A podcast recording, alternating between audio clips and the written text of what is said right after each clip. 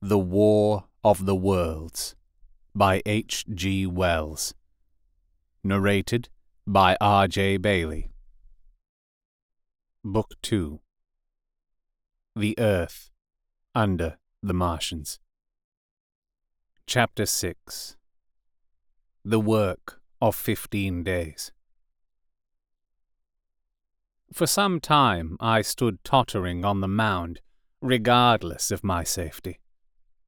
Within that noisome den from which I had emerged, I had thought with a narrow intensity only of our immediate security.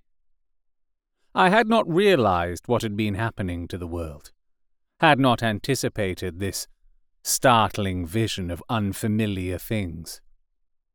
I had expected to see Sheen in ruins. I found about me the landscape, weird and lurid, of another planet. For that moment, I touched an emotion beyond the common range of men, yet one that the poor brutes we dominate know only too well. I felt as a rabbit might feel returning to his burrow and suddenly confronted by the work of a dozen busy navvies digging the foundations of a house. I felt the first inkling of a thing that presently grew quite clear in my mind, that oppressed me for many days. A sense of dethronement, a persuasion that I was no longer a master, but an animal among the animals, under the Martian heel. With us, it would be as with them to lurk and watch, to run and hide. The fear and empire of man had passed away. But so soon as this strangeness had been realized, it passed, and my dominant motive became the hunger of my long and dismal fast. In the direction away from the pit, I saw, beyond a red covered wall, a patch of garden ground unburied. This gave me a hint, and I went knee deep, and sometimes neck deep, in the red weed. The density of the weed gave me a reassuring sense of hiding.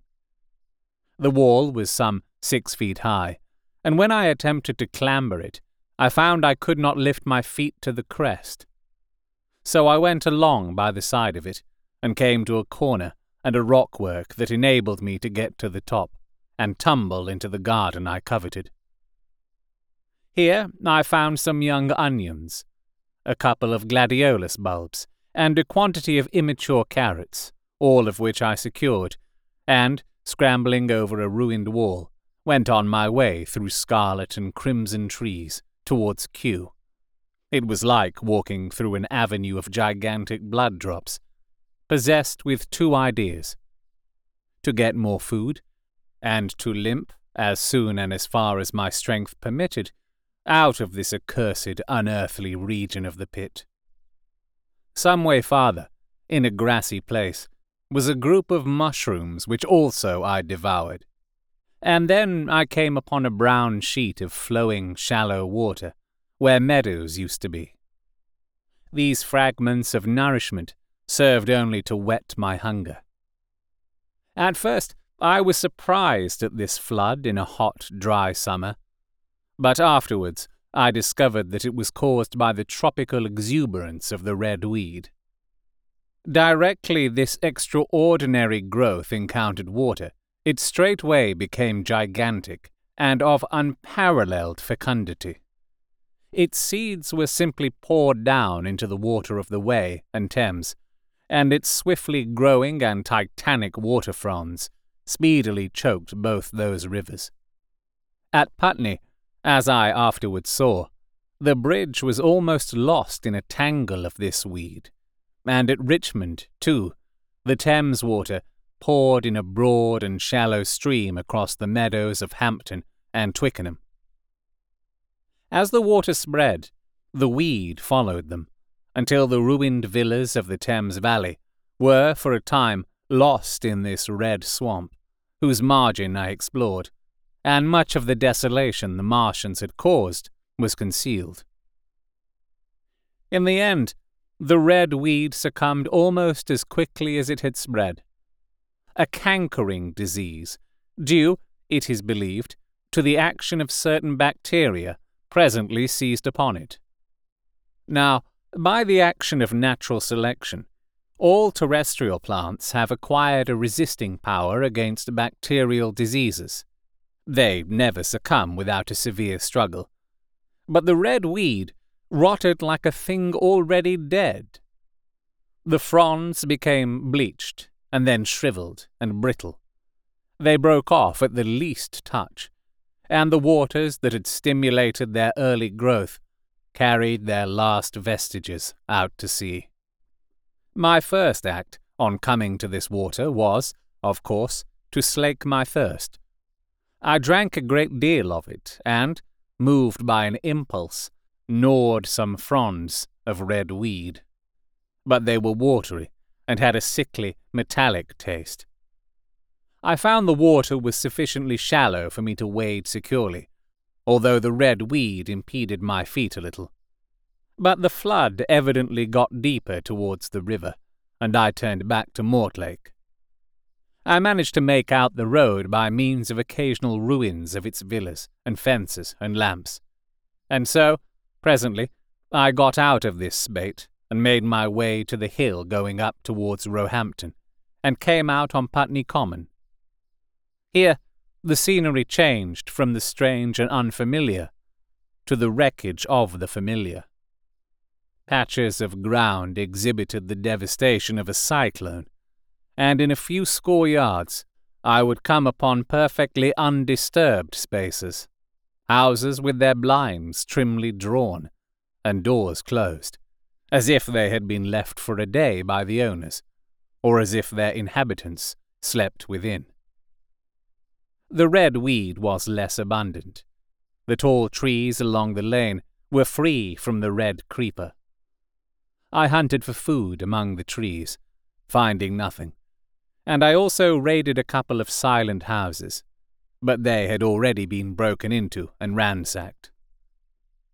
I rested for the remainder of the daylight in a shrubbery, being, in my enfeebled condition, too fatigued to push on. All this time, I saw no human beings, and no signs of the Martians. I encountered a couple of hungry looking dogs, but both hurried circuitously away from the advances I made them. Near Roehampton, I had seen two human skeletons. Not bodies, but skeletons, picked clean. And in the wood by me, I found the crushed and scattered bones of several cats and rabbits, and the skull of a sheep. But though I gnawed parts of these in my mouth, there was nothing to be got from them.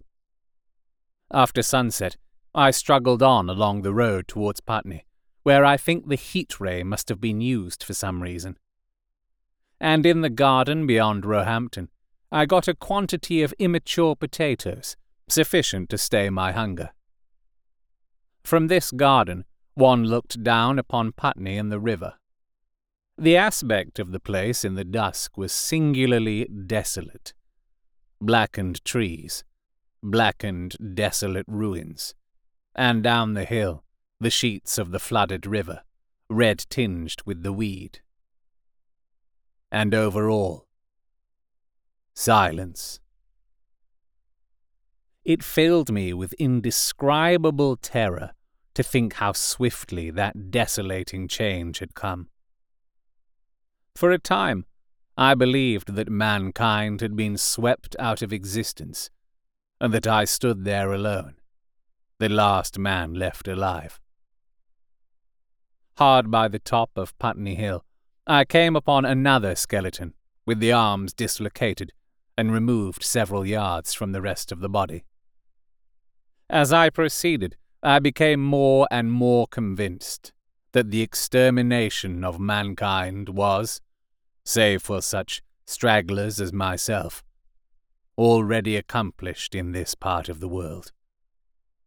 The Martians, I thought, had gone on and left the country desolated, seeking food elsewhere.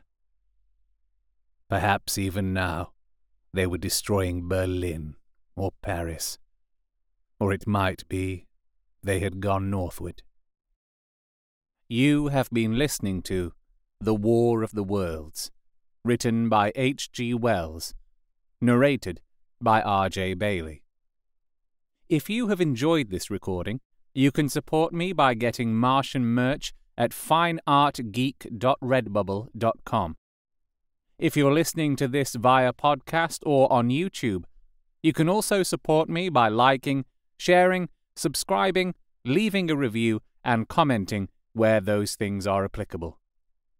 You can talk to me on Twitter at rjbailey and at facebook.com forward slash rjbailey voice artist. If you would like me to narrate your book, you can contact me at those places or visit rjbailey.com. The War of the Worlds is a public domain book. However, this recording of it is copyright to me, RJ Bailey, 2021. I hope you'll subscribe and hit the notification button for the next chapter.